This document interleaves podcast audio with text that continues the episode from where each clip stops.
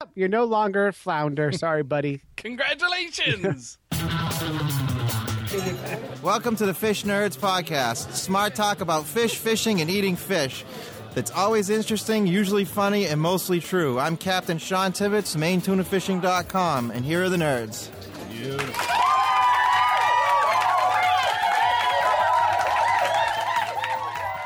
I'm Dave. I'm Clay, and anything is fair game. It's a good bet that you'll be hungry and way more polite by the end of this show.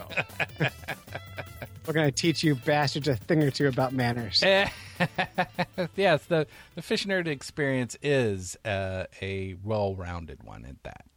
That's right. Yeah. So, uh, what's what's big happening in your life these days, Dave? Well, the artist formerly known as Alive is no more. Uh, was he known as alive? Well, Well- now he's known as that. Yeah, It's just that terrible. was, that was a joke. I know, but I'm still. Yeah, it's funny. I'm. I, I'm less sad about Prince than David Bowie, Right. Although but Prince was Prince was one of those one of those artists that during the height of their of his thing, I actually wasn't nec- I wasn't a fan. no. And then afterwards, I became more of a fan. I, it's funny because Prince. Cause I used to work in, in music. I used to sell music and manage stores, and all my really nerdy music friends, like the people who went to Berkeley and stuff, Mm-hmm. loved Prince. And they would talk about you know what a good technical musician he was, Mm-hmm. and I'm like, oh, yeah, never did it for me. so, can you- can you sing a Prince song? Uh, little red Corvette. Oh, you know more than me. Yeah, there you go. No, The, Brit- the- the only one I know is uh, is Kiss. oh yeah, Don't have to be beautiful. That's it. yeah, that's good. So. Well, then there's you know, Anyway. purple rain, purple. Rain. Purple rain. That's all. Yeah, I don't know any other words though, besides like the chorus or like four lines of any song. Mm. Yeah, that, but no- anyway, poor Prince. Yeah, Poor, poor Prince. Yeah, the uh, Prince. uh, When I was in high school, probably the hottest girl I knew was a big Prince fan. That should have been Right, enough. just- that should have been enough for me. I, I don't know what the hell was wrong with me. I did she look like him? No, No, because because because he's better looking than some girls I've dated. oh yeah, yeah, Yeah. yeah. Sorry. uh, but yeah, so this episode we're gonna get into um, all sorts of things. Eh, have nothing to do with music whatsoever. Da da da da. You ready, fish guy?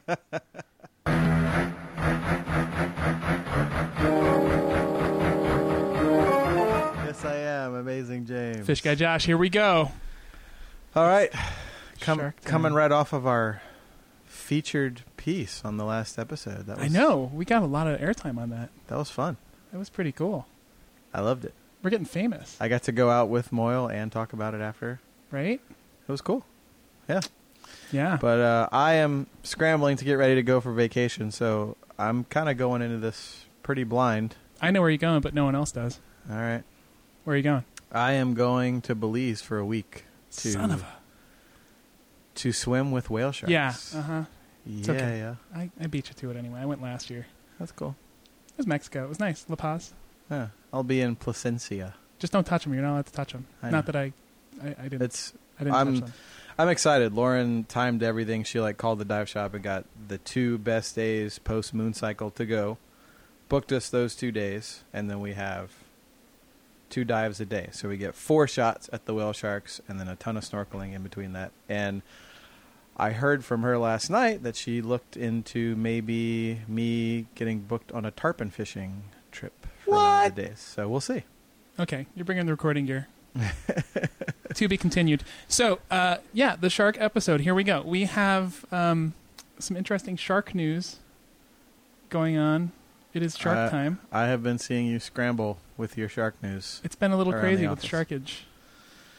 Yeah, sharks and rays. The rays are in the bay. yeah, they are. They they started showing up.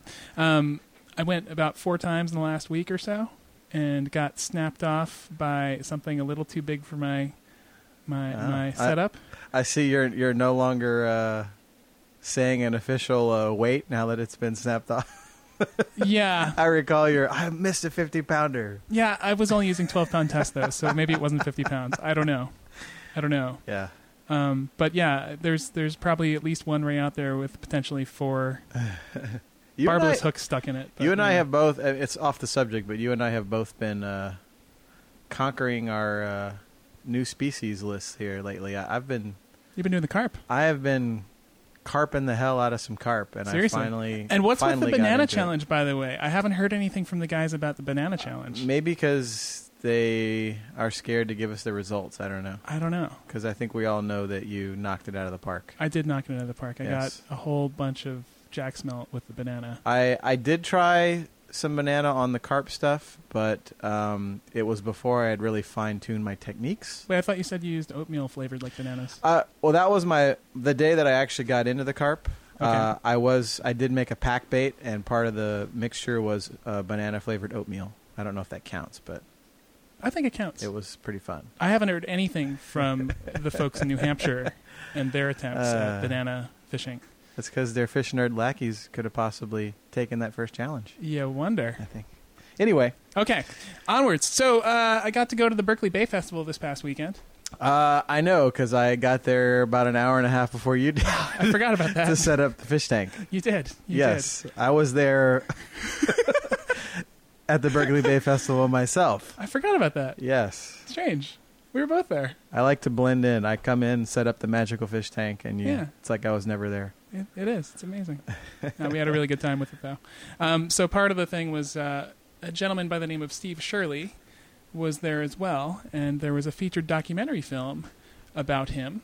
And uh, I'm just going to jump right into the interview with actually the documentarian, Kristen Olness. Okay, yeah, I met, I met her after the fact, and she was asking me for contacts about this. So yeah, I'm interested to hear what you guys talked about. Yeah, here we go. Cool.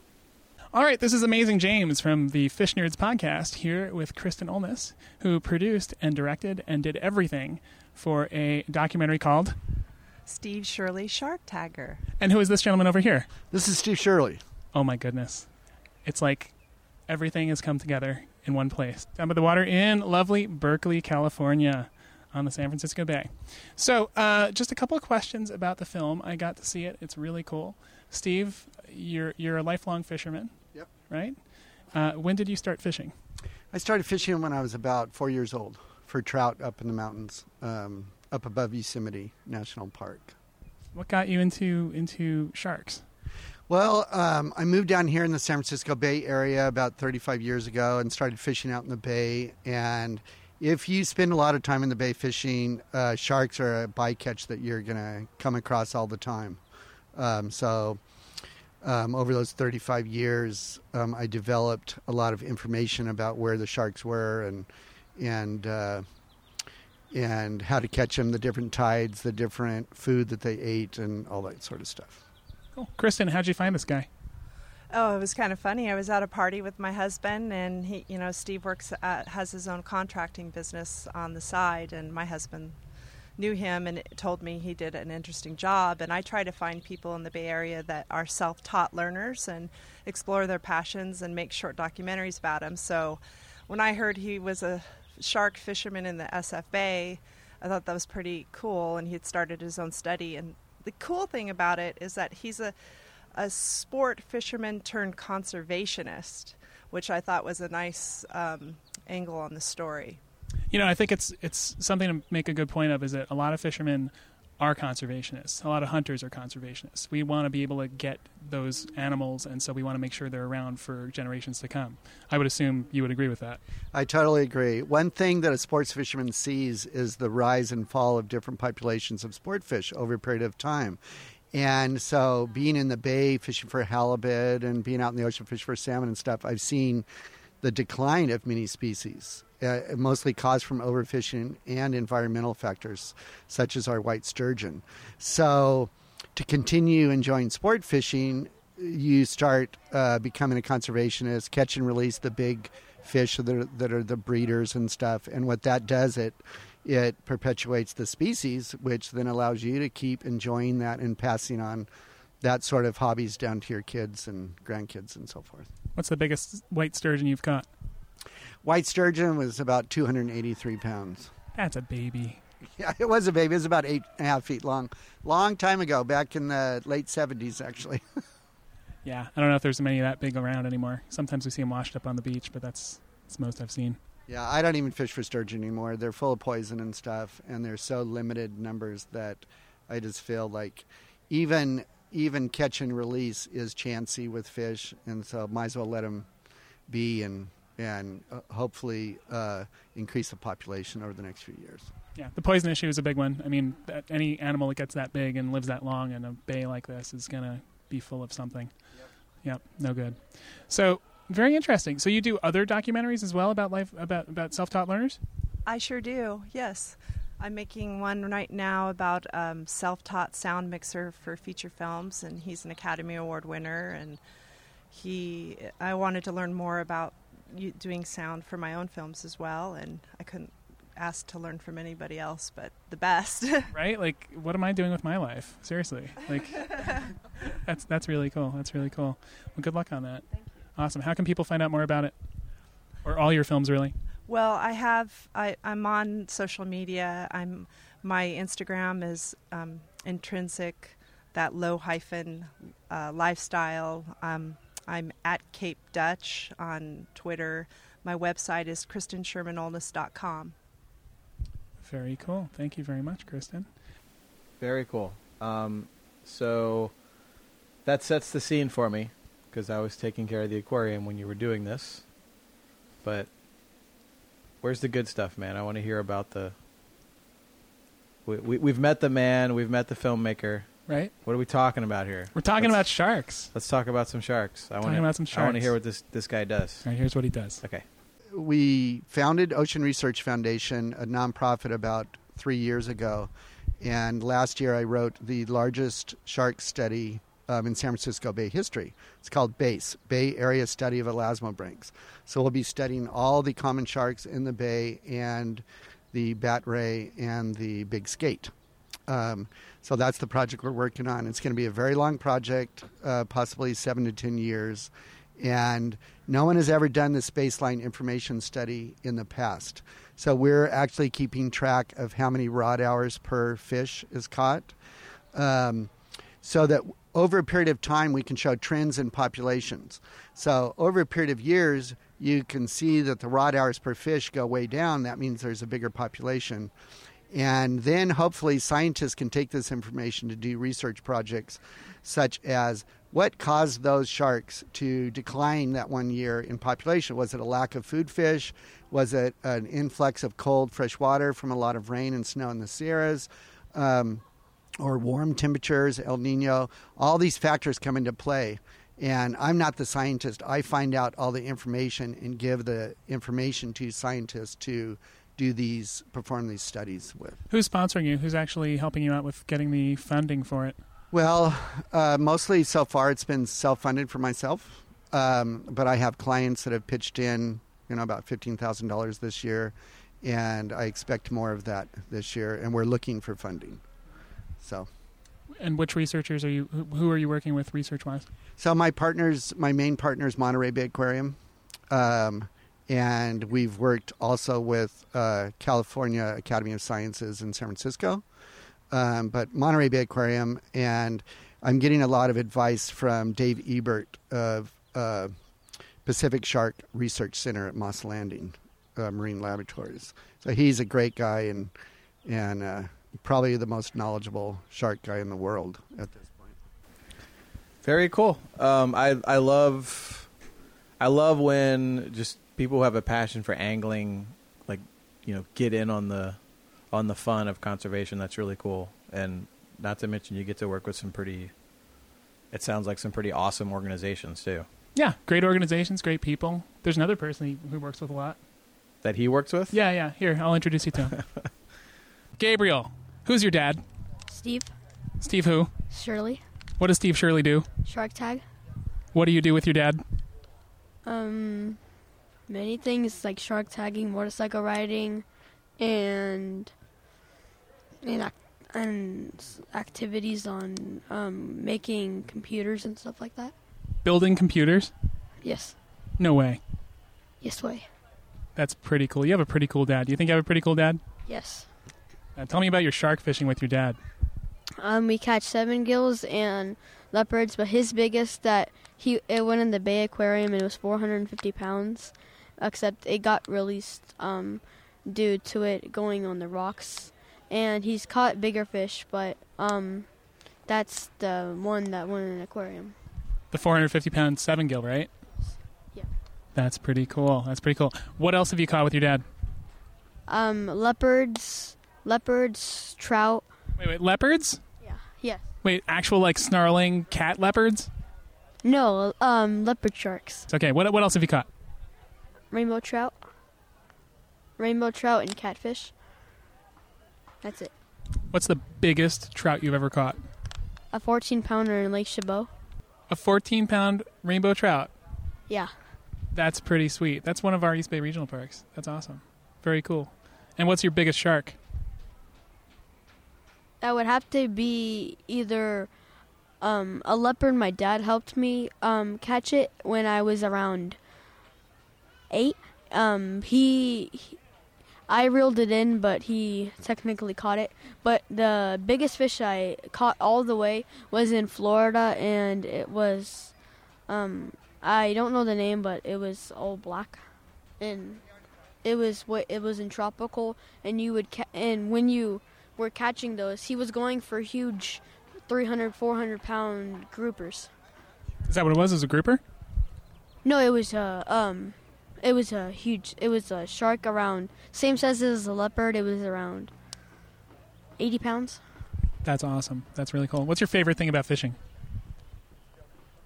When when the fish takes off and you hear the zzz in the rod, Isn't that like the best feeling ever? pretty much. Very cool. All right. I got to go, man. It's been nice talking to you. Take care. Give me a high five.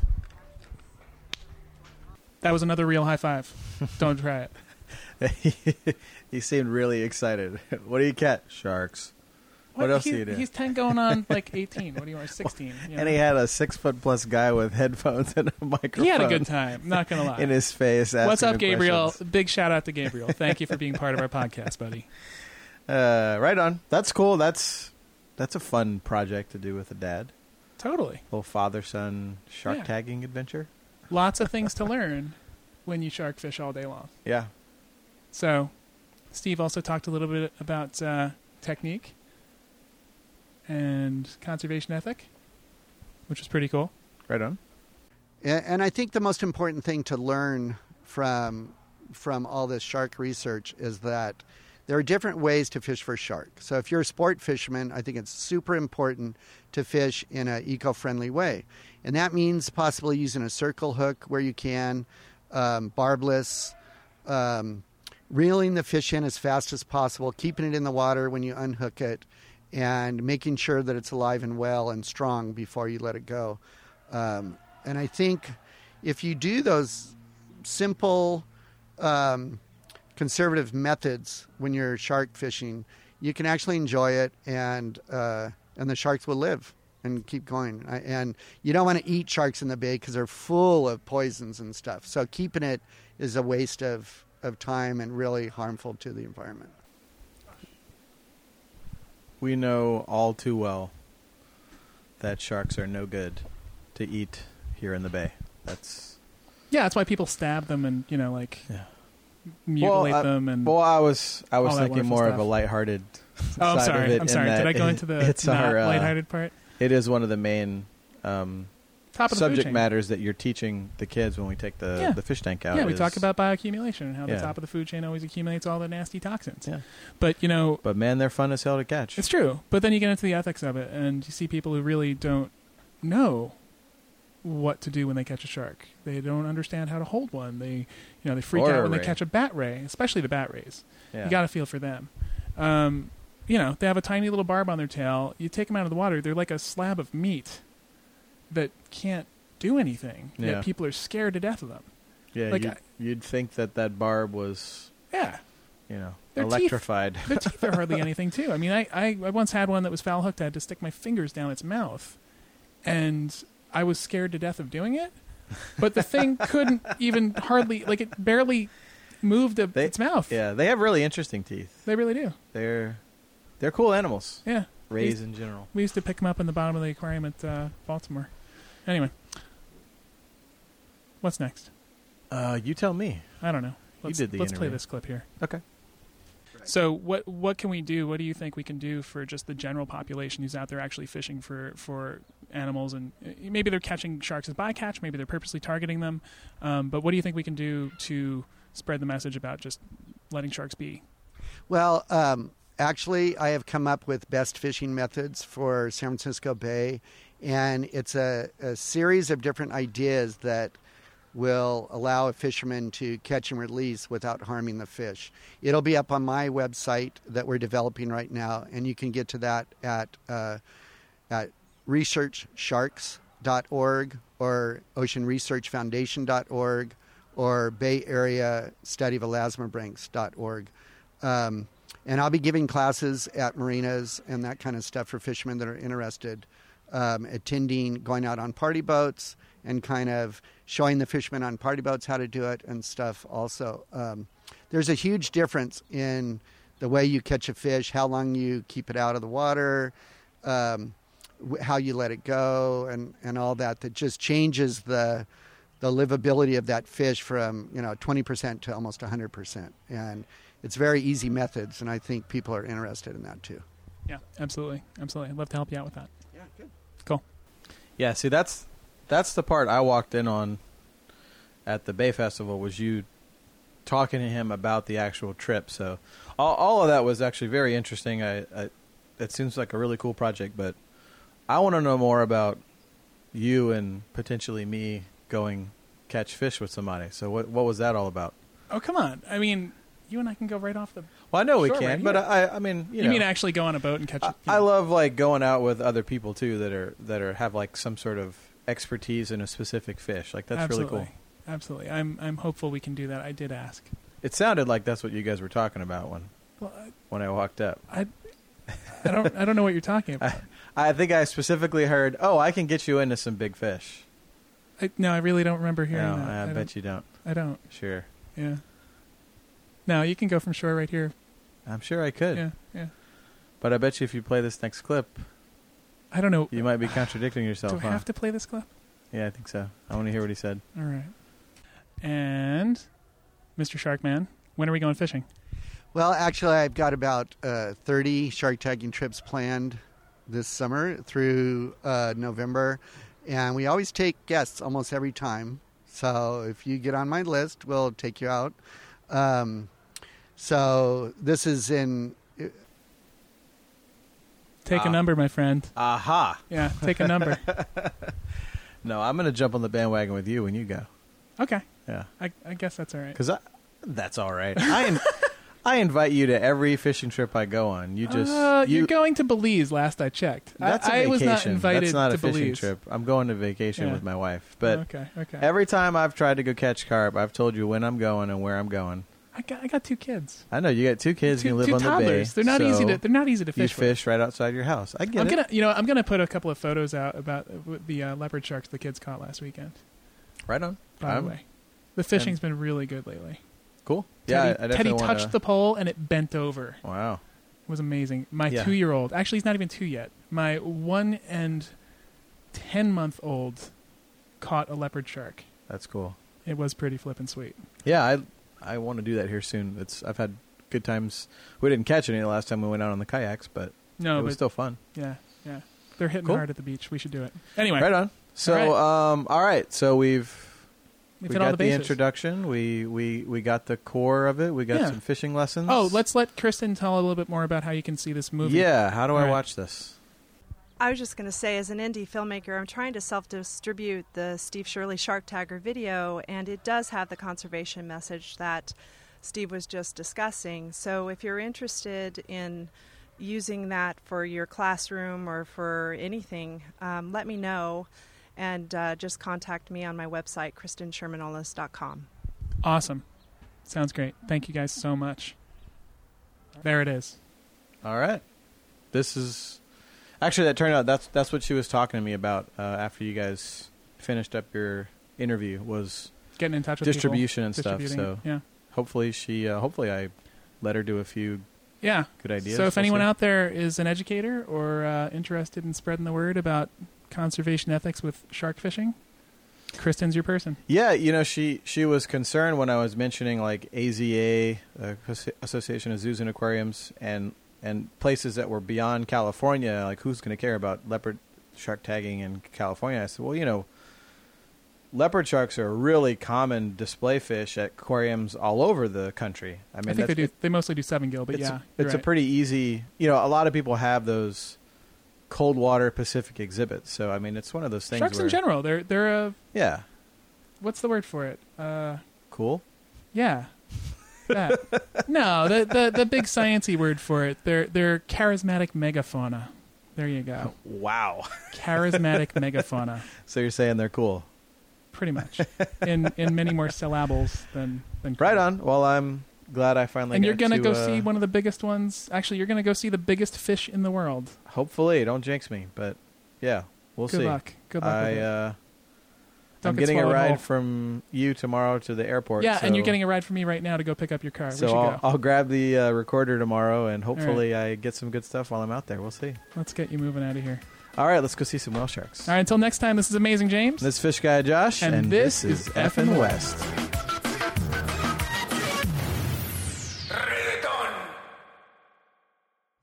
OPC. Mm, like those guys. Yeah, what uh, the outdoor podcasting channel, right? Yeah, we- and we are, are we're part of that. Yeah, I know. Yeah, I mean the great thing about it is it's every single day on one podcast you get actually you know eight or nine shows. mm, yeah. So if if you don't want to subscribe to the Fish Nerd and Bow Hunter podcast and Carrie Z's Hunt Fish Travel, but you want to hear all those shows, just subscribe to the Outdoor Podcast channel and you'll get every single day a new show, including the Fish Nerds. Yeah, n- did I see you shared something about sort of like outstanding aggregators or compilers? It was some some news story that had the outdoor podcast channel in it. Yeah, we are cutting edge, man. Uh, Jay Scott from the Big Buck Registry was interviewed about this, and we are the Outdoor Podcast channel is cutting edge. We're the only ones doing the kind of work we're doing with the outdoor world, which is multiple shows all on one feed. There you go. So it allows to simplify your podcast feed. the, you know, podcast It's- feed, sort of the, the Yeah. the teat of the digital world. Yeah, so latch on to the OPC. Drink heavily with the OPC. Fish in the news. I love fish in the news. Fish in the news. we have a couple of good stories here. First of all, Florida man. That's that's the beginning of this title. Which anything that starts with Florida man has got to be usually usually ends with someone not wearing pants or having some kind of animal in their pants. exactly. That's n- I would say nine out of ten Florida stories. That's how they go. Well, this one comes to us from boingboing.net. Wow, quality news sites, Dave. We really step up their game on this one. Digging deep. ah, Um, right. Florida man catches 400 pound Goliath grouper with a wrench. Excuse me. With a wrench? A wrench. Now let's. What, what kind of wrench? A box end wrench. It was a size 11 metric. It's really important to know. Yeah, I know. Yeah. Uh, and there's a there's a whole video story. It actually originated from an ABC News channel. Um, and the little blog post here on Boing Boing says his tool of choice, a do-it-yourself wrench lure. It's a wrench, string, and two fishing hooks. So what he, what he did was he took a number eleven metric and the box end. He just tied two heavy lines and put two. They looked to be like, I don't know, six aught hooks on it. That's amazing. Now you've and you you were doing this for years, Dave. I, I, I had my fl- I've- my flatware series. Yeah, I've seen you do a butter knife like this way, Right. Exactly. and and all it ever did was tangle our lines. I know. It should have worked. you should have. Should have worked. Um, this guy, Ryan Hine, was able to Mm-hmm. reel in a 400 pound Goliath grouper while fishing in St. Petersburg area. And uh, in the video segment, he talks about how he had just dropped the wrench down. It was his first attempt at using it, dropped it in the water, jigged it three times, and this 400 pound fish hit it. That's amazing. Yeah, yeah, I know. I don't, I don't even know what a 400 pound fish means. like that, to me, that's it's such an insanely big animal. like just I know. to catch to catch on a string. like when you really think about it, like I caught a 400 pound fish with a piece of string and a wrench. I know. I And know. MacGyver would be very proud of this guy. Well, the fish must must be pissed. you know, it's Ah. like really. Oh, Man, This is how I'm gonna meet my end. uh, now do people eat Goliath groupers? I, I don't think it's legal uh, to tell you the truth. Um, God, I would I would imagine the stress of a fish that big coming up would be would just wreck the fish. you would think, although it's so big, you could probably Yeah. beat it up pretty good, and it'd still be okay. I guess it's not coming up fast, Right, so it and, has time to acclimate. and it's fairly shallow. I, I think they're fairly shallow water fish. It's not like you're pulling up a tile fish or something like that from the very very bottom. That's true, but man, like a wrench. A wrench, yeah, n- a number 11. He was quoted as saying, A lot of mechanics I know don't really use a number 11 for anything. Wow. And and so if he could go back and do it again, would he use a different wrench? Uh, yes, because he lost that wrench. Oh, right. But but hindsight is twenty twenty. Right. You see what I did? Do you see what I did there? Uh, no, Yeah. I didn't. Jerry Hine was his name, or Ryan Hine was his name. So, yeah, Hindsight. Uh, yeah. I've been saving that. You know, it's it's it's hindsight, right? Right, right. But this is a show that's not written. Yeah, okay. Uh, It's an audio. Dave. He said some jigs can cost twenty dollars. I was just looking for a way to make a jig without spending a lot of money. And he did it. How much are wrenches? Uh, they're not. They, you know, if you buy like the cheap China ones, um, they're like four or five bucks probably. Wow. Now we have one more thing to try, Dave. I know. Just start Yeah. throwing the toolkit down there. That- There it is. Yeah. It just shows though, if somebody gets snotty and snooty and said, "Oh, well, I only use a number blah blah blah with a blah blah blah to catch grouper," you could say, "Yeah, right." You know, you could throw, you could throw your toolbox down there and catch them. And sure enough, Yeah, you could. there it is. That's amazing. Yeah, there Good for you him. Go. There you go. Uh, our next story comes from LiveScience.com. Ooh, good, because dead science is just full of zombies. yeah, it is. It is sort of slow that dead science. Uh, this comes to us from the staff writer Laura Giggle. um, why don't fish have necks? The one question no one ever really thought about. I know. Why don't they have necks? Uh, yep. She writes, "Fish have fins and gills, but they don't have necks." And Hmm. that's partly because it would be difficult to swim quickly with a neck that waggled back and forth in the water. is what Hmm. wow. she says. All right. I, I, yeah. All right. Let's hear it out. All right. What's All right. what's more, she says, anything called a fish by definition can't have a neck. The moment a fish-like creature developed a neck, it became classified as another type of animal. No, really? That's what experts told Live Science. Oh, I got to hear more about this. The oldest neck So, so a neck eliminates you from the fish category. apparently, yes. Really? I don't know. I don't I I'm just saying. So the oldest neck on record belongs Mm-hmm. to Tiktaalik rosea, Mm-hmm. a creature that lived 375 million years ago. Scientists describe T. rosea as part fish, part tetrapod. That's a four-limbed animal. Um, and they found a, a guy named Ted Daschle, a curator at, of paleontology at the Academy of Natural Sciences of Drexel University. Well, fancy pants. I know, in Philadelphia. Um, excuse me, boy. My neck is causing, you know, my, uh, Yeah, my yeah. evolutionary to show. This is why s- fish don't have sore throats. That's right. That's right. That's why you never hear them clear their throats. Um, nope. Instead of necks, fish have a series of bones that connect the skull to the shoulder girdle, which attaches to the fins. Hmm. And Dashel says the shoulder girdles are those bony elements, like the clavicle and the scapula, that support the front appendage, whether it's a fin or a limb. That's what he says. okay. Well, I believe him. I, I don't understand it, but I believe him. what do I know? But apparently, yes, i- if, if something has a neck, it can't be a fish, according to. Did did did any so but so they're tetrapods, but like what are they? Those things? Yeah. Those, I don't know. They're 375 million years ago. Who cares? Right, but they went from being fish to any four legged animal. What are they? Are they amphibians? Are they reptiles? What are they? I don't know. Well, there's a hole in the story. No, there's not. It goes into this. Do you really want me to go into this? It- They have a picture No. of it.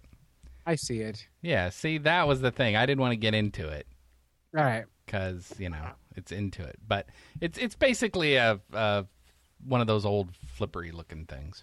Yeah, it looks like a salamander. Yeah, that's what it Yeah. is. Like I said, well, how do three- you like that? 375 million years ago.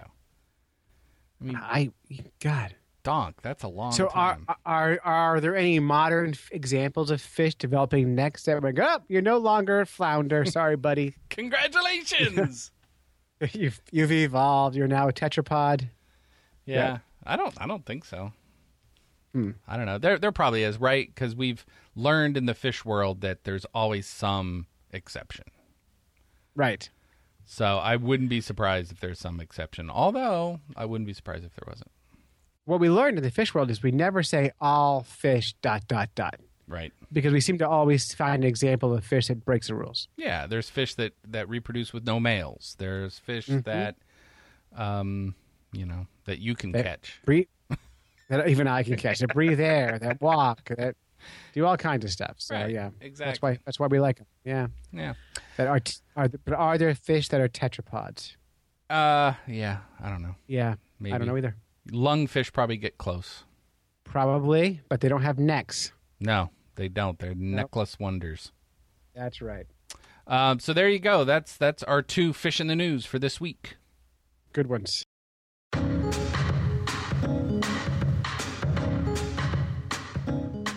Dave, What? I'm so tired. I'm so tired of you being that guy. Ah, I'm tired of you being that guy.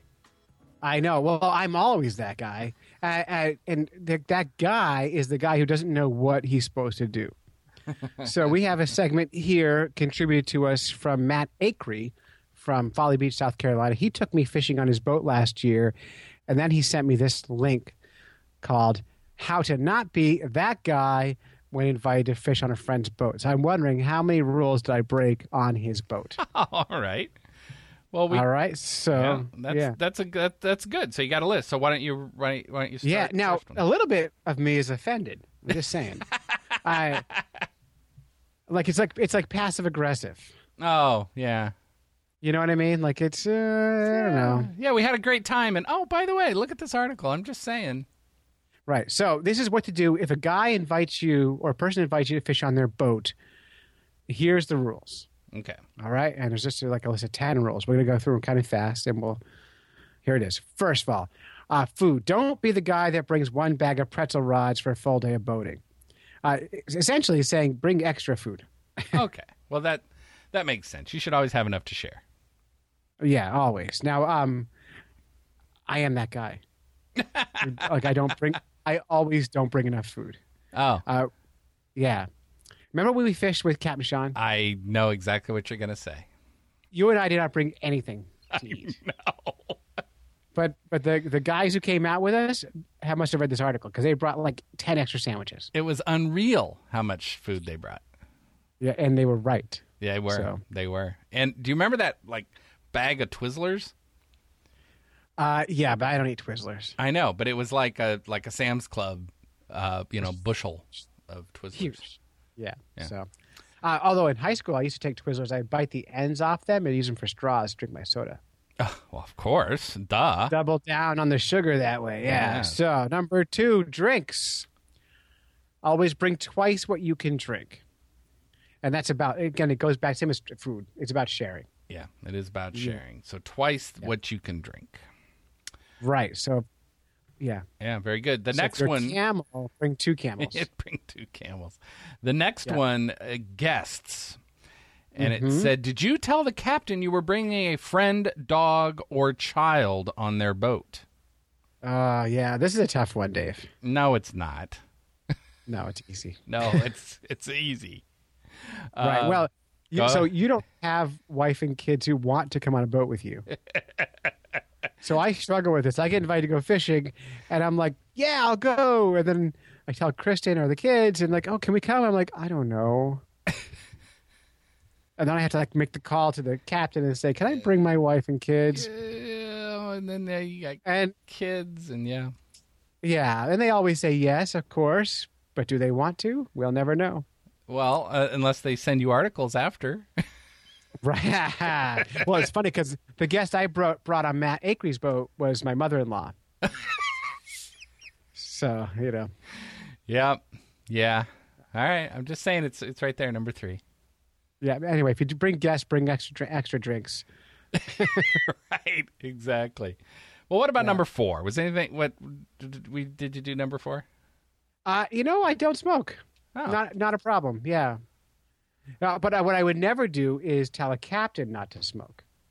Oh yeah, you don't want to do that. You know, that's not in there. That this says you know if you smoke, ask first. Uh-huh. But it should also say don't hassle the captain because it's their boat. Right. Well, yeah, that, So- that is true. And then at the very end of this uh, thing, it says, never throw your butts in the water. That's fair. That's totally fair. And, you know, smokers, fine. You know, secondhand smoke, you're killing me too. Fine. You know, Mm, You s- dick. You dick. You suck. but fine, I can live with that. The thing that makes my head explode is when they flick the butts everywhere. Yeah, that's crazy. It's like, why is there a disconnect? Why can't, why does that not register as littering to you in your head? I don't know, and you- and I've talked to some who do it, and they're like, oh, I buy biodegradable, you know, filters.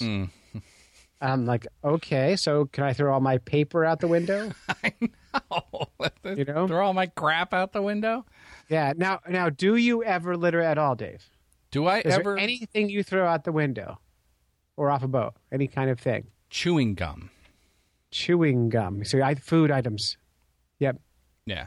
I I frequently will throw food out my window or off the boat, but not the wrappers that come in. Oh God, no. So No. yeah. Um, So, well, that brings us right to number five, which is littering. So we, Oh. I think we just said, yeah, Yeah. So it's, uh, basically, never throw anything in the water. yep. And it even says orange rinds, peanut shells, no big deal. So there it is. There you go. Although I There heard, it I is. heard just tonight on the radio that orange peels out in nature Mm-hmm. uh, last for s- three years. Okay, So just, just saying, you know, three years. That's nothing to sneeze at. that is nothing to sneeze at, right? And uh, by the way, really nice for keeping ants out of your garden. Oh, really? Yeah, apparently for three years. Apparently. Yeah, tear them up, throw them, in your garden, and yeah, ants hate them. Yeah, there you go. Number six, be prepared. Mm-hmm. So be sure you've brought all you need for fun in the sun. This includes sunscreen, sunglasses, chapstick, towel, everything. Yeah, um, yeah. I I'm never prepared. Yes. Yeah, problematic. Number seven, the captain. And the article says, okay, here's the deal. The captain is in charge of the boat. The cap- True. man- captain may not always be the one in the driver's seat, but they're the one that's in charge of the boat. I think that's reasonable, Oh, and, and God, I've never had a problem here. yeah. Yeah. I'm always I always defer to your boat, your rules. yeah, yeah, absolutely. Yeah. Yeah, okay, that's good. Yeah. Uh, my favorite eight safety. Uh, if you feel the the the uh, hold my beer and watch this moment coming up, just say no. I struggle with this, Dave. Oh, no. Yeah, no. So far, I've been pretty good. Now on Captain Sean's boat, I had the urge to get in the water and take shark pictures. I'm, yes. I'm Yeah, glad, uh, glad you didn't do that. And if it was my boat, I probably would have gotten in the water and taken shark pictures. Wow.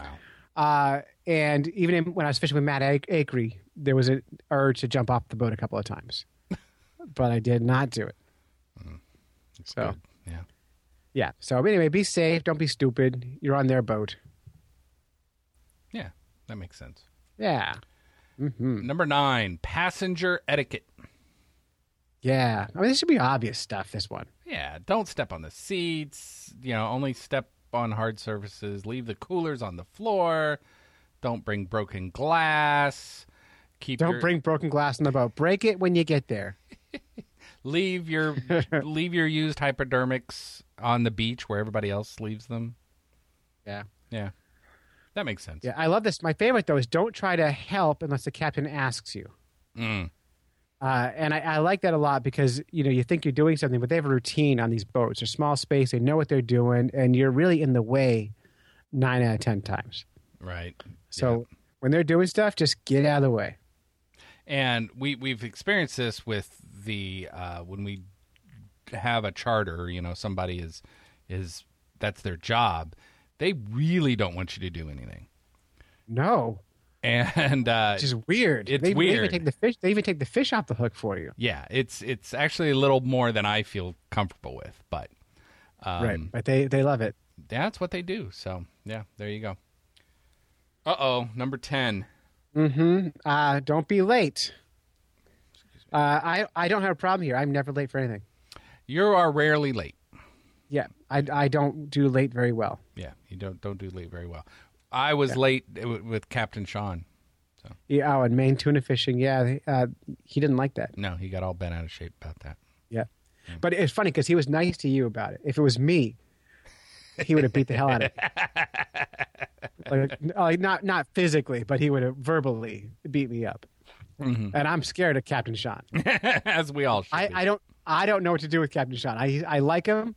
Uh, he takes me fishing, but he scares the hell out of me. Like I get so I'm so nervous around him. the um, no i you know the, when i went to kittery trading post i ran into sean um, and it, it's just great to uh, always run in you know when you have people you run into and they always say hey how you doing it's that's always nice. Yeah, and he's that guy. he is that guy it's great You. so For you. um uh, all right next and lindsay too don't i don't want to forget lindsay she was there did the same thing right, um right. She's great. yeah uh number nine the, or 11 the last one Yeah, uh, disembark, stay out of the way, pick up your stuff, but sit down until the boat's docked. yeah Easy stuff, right? Right. Uh, and then, and then, of course, the not numbered. It should be in there. Number twelve is not number twelve. Offer to pay for gas. Mm, that's a good one. Yeah, everyone I've ever offered says no, but offer anyway. Yeah, it's You just know, it- just polite. Yeah. By the way, if I take someone fishing and they offer to pay for gas, I say yes. I will take your money. So, yeah. Yeah. So, what do you think? What? do- Well, what do I think? Yeah, why why did he send you this article? I think I screwed up. In what way? Which one?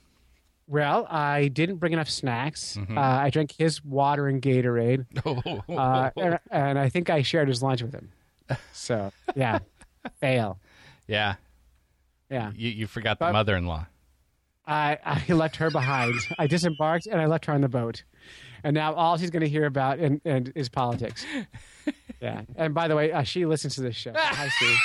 Uh, hi, Mumsy. I call her Mumsy.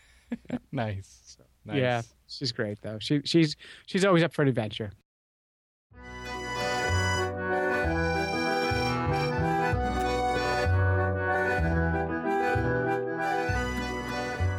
So, Kristen and my kids and I went to Virginia Beach, as everyone knows. We've been talking about it for months. This is back in February, Mm, wow. and we were invited to go to Croc's 19th Street Bistro, uh, a certified green restaurant, and eat. And uh, they fed us for free, Dave. Ah, that's cool. That is cool. That wasn't the deal. We just offered to come to a show about them. We thought we were going to be paying, but uh, anyway. So they invite us in. They the chef Matt Knack, who by the way, uh, do you ever read McCloskey books? I I did. Yes, yes, I have. Yeah, re- reminds me of Robert McCloskey books. You know, the Make Way for Duckling. Do you remember the ducks' names? Yeah, whack quack flack Zach Matt Knack. Jack. Yeah. Yeah. anyway, they invite us up for dinner. We had a great meal and a good time. Uh, and here is the story. Hi, Kristen. Hey, Glenn.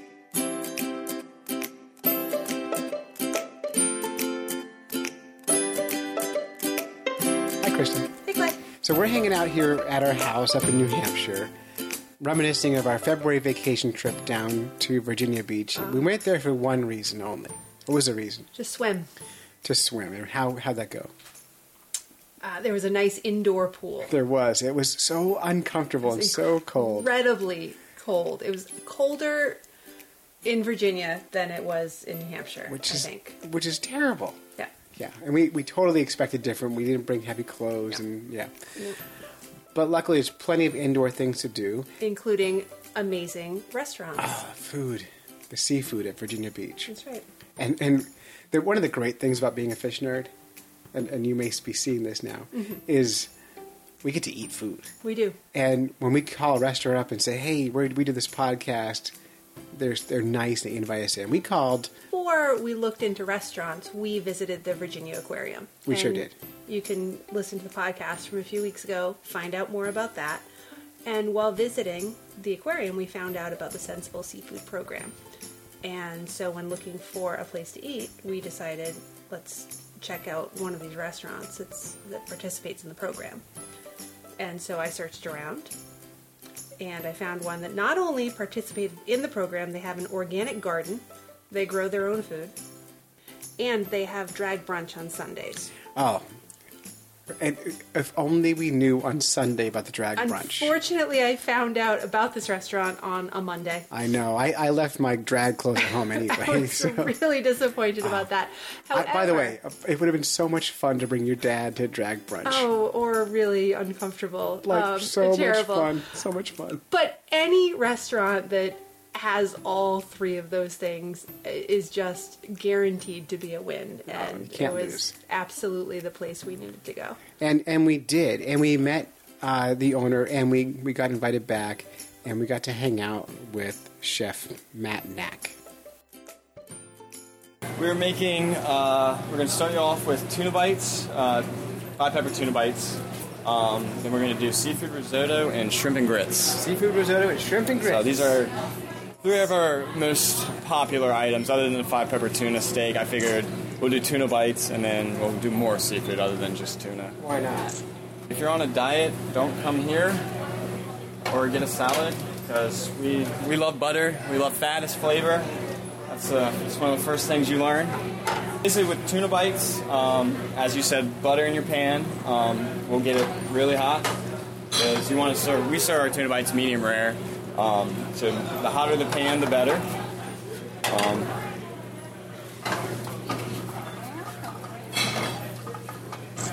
evening, Um, you can buy it in the grocery store. It's Chef Paul's Redfish Magic. Um, we call it Fat Man in a Can. Um, fat Man in a Can. Fat Man in a Can. So we'll just add a little of this, a little spice to it. And you put the spice right in the pan on the bun. Mm-hmm. Because that makes it coat the fish evenly. It's not, you're not just, you know, if I season it just the top, the bottom won't be seasoned. So if you get it in the liquid or whatever you're cooking in, oil, you know, butter, whatever, um, it kind of, it'll be able to coat easier. So we'll just kind of throw that in there, and it'll take about two minutes tops. So it looks great. I'm a big fan of garlic, so I too. garlic and everything. Um, it's healthy. And, uh, and I tell everybody who's you know at home cooks with especially with seafood, light salt because it's in the ocean, it's in salt water, so you don't need a lot of salt. That's where, that's where a lot of people go wrong with seafood is they it's too salty, and that's pretty much it's not it's not the fish's fault, it's your fault because you added the salt to it. So Oh, yeah. How dare they? How dare they? Um, so our, our tuna bites are pretty much done. Um, Those are great. if I mean, of course, if you want them more uh, well done or you know more cooked, absolutely cook them as long as you like.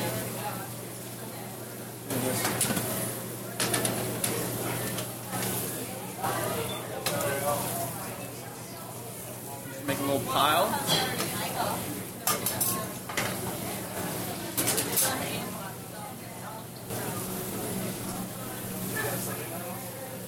The smell is really, really good. Yeah. That's that's the first thing you, you, you eat with your nose and your eyes first. So And what is that sauce? You this is our uh, five pepper sauce. Fire is. pepper? Oh, Five pepper. Five pepper. It is. It is not that spicy. It's more of like a, a kind of heat and a sweet kind of thing. So right here, we got our seafood risotto going really nice. We'll just add a little bit of white wine. And I always like, especially with like you know delicate stuff like uh, you know uh, scallops. I try to um, just kind of cover it a little bit, just so it kind of steams. And actually, you'll get a really cool picture when we open it. You'll have a big cloud of steam coming up. Oh, so- nice. The dramatic. Yes. Too bad we don't have too much seafood dishes with fire, because us chefs, we love flambeing everything. Uh, nice. So basically, that's just this dish. I, I try to like keep everything simple, not over spice anything. So with the shrimp and grits, I'm just honestly doing butter, garlic, and Old Bay. Saute it. We'll add a little bit of heavy cream, and then we'll be good to go. And just kind of coat it. We asked Matt to tell us about his sustainable restaurant and why they do what they do. I've been the chef here for about five years. We try to do as much to give back to the environment as we can. Um, we we were one of the first partners with the Sustainable uh, Seafood Program. We were actually the first certified green restaurant in the state of Virginia. We have uh, solar panels on our roof that run our hot water heaters and part of our kitchen. Um, all our carpeted are from recycled products. All our wood are recycled. Um, the Sustainable Seafood Program, we're, we're partners in that. Uh, we have a full garden in the back um, that we try to grow all our own produce throughout the year. Wintertime's kind of hard. But even even in the wintertime, we do try to grow like we, we'll grow kale, carrots, radishes, um, things that are more sturdy to weather. Um, but uh, springtime's my favorite time, is because that's when the garden is completely full and it's it's gorgeous and every every bed's full and you got beautiful tomato plants coming in and pretty much everything. In summertime, some spring and summertime, it's pretty much guaranteed every um, every produce, every vegetable is coming from that garden, which is really cool. It saves the restaurant a lot of money, and it gets my guys involved in farming. I, when I hire people, I'm like, you're not, you're just not going to be a cook. You're going to be a farmer. You're going to be a gardener. You're going to do all these different things that you wouldn't normally do in a restaurant. So we asked Matt what what's the go-to thing? What's the one thing you think everyone who comes to Virginia Beach should be eating? on on our menu right now, um, we're doing tuna, um, a wild caught U.S. Um, so it's it's definitely sustainable. Um, I think it's a good alternative right now. Really, but the go-to one, our most popular dish in the restaurant would be the five pepper tuna. It's our staple dish. Um, we've been around for 20 years, and I think it's been on the menu for 15 of those years. So um, How I long didn't. have you been here? I've been here nine years. I started as an extern in culinary school, so I, I worked from the bottom all the way up. So it was I was you know the salad guy and kind of just stuck around, and Cal couldn't get rid of me. So I've never worked in restaurants. I don't know how the whole thing works. By the way, it's terrible working in restaurants. it's terrible work. I watch Gordon Ramsay. I, Yeah, it's just like that. I don't want anything to Uh, do with Matt was throwing stuff around the kitchen. It was awful. I was yelling Yeah. at me. Yeah. No. Um, so I don't know how restaurants work, but uh, you know, I know the vegetables are fresh; they come from the garden out back. Um, and I wanted to know how do you ensure that the seafood is fresh? how I plan my menus, I'll sit down with my reps because I, I go through Cisco and Waterside, um, mainly Waterside with seafood because they're a seafood company. Cisco not Makes as sense. much, but um, so I kind of just sit down with them and I'm like, all right, guys, what's in season? What's this? they know um, that they better not do a void list or anything. If it's not sustainable, we don't want it on our menu. And we've had some slip ups sometimes where I didn't really look into something and immediately got all like we did it as a special, not like menu items, no, I but understand. um, I mean it's it's it's hard because you do have those people who are like, why don't you serve this? Well, it's not sustainable. Well, what does that mean? And then you have to like sit down and explain to it. And actually, once you explain it to them, they kind of understand. We try to get the freshest seafood as possible, and luckily, I have good sources in this area, being so close to the ocean. And having Rudy Inlet down here, we can, you know, just go down there and be like, what did you get today? a lot of a lot since it's so cold outside. I I, I joke with them. I'm like, so you're not going out because it's cold. They're like, no, then we're just not catching anything. Um, so it's it's a it's a fun little relationship that I get to have with like all all them. So. So, one of the things we like to talk about on the show a lot, Kristen, is we like to talk about eating invasive species. Mm-hmm. And so we asked Matt about the uh, the Eat a Ray, Save the Bay campaign.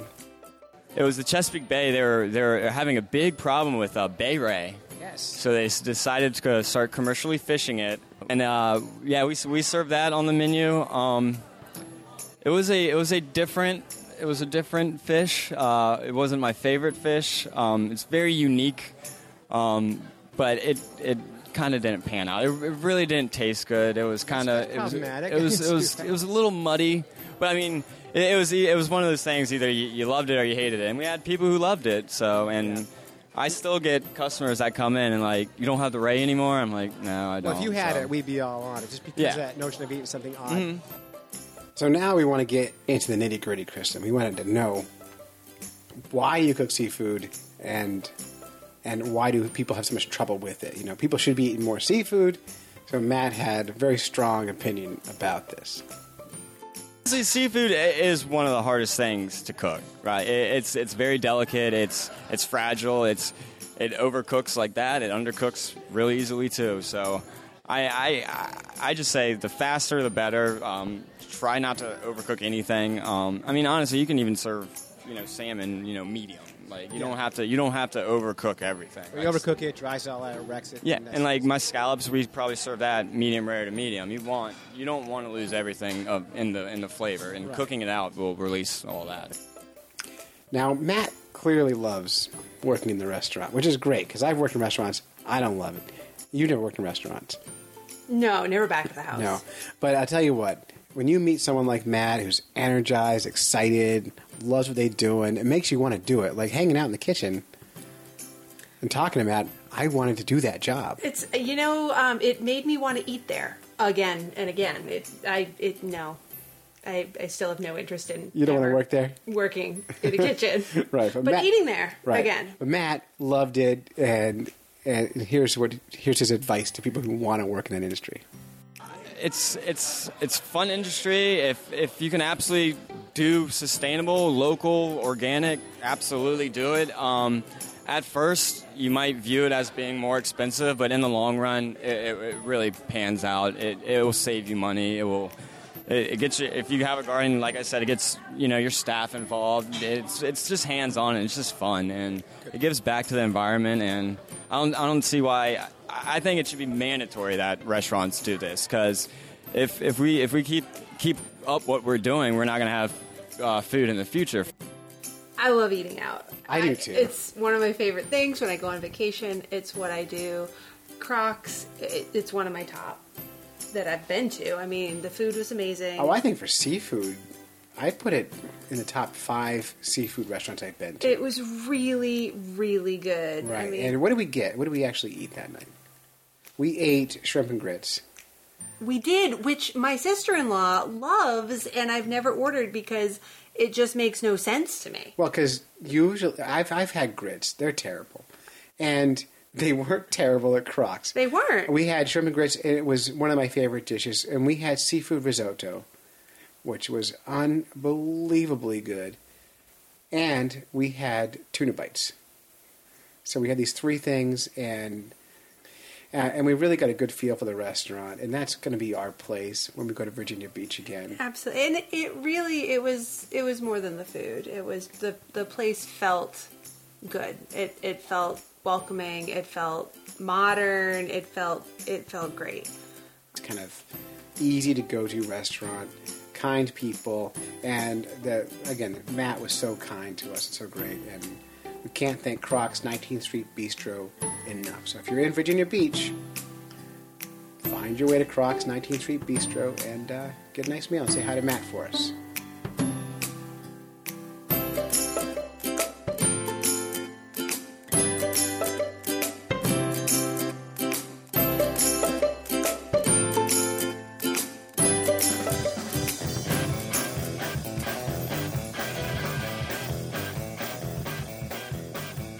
So that is it That's it. You've listened to a couple of fish nerds when you could have been fishing.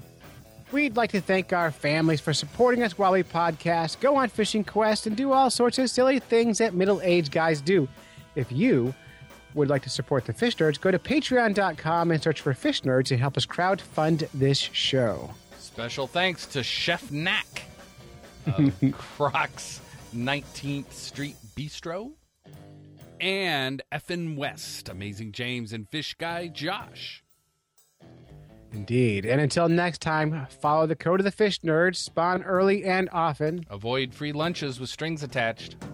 and swim against the current every chance you get.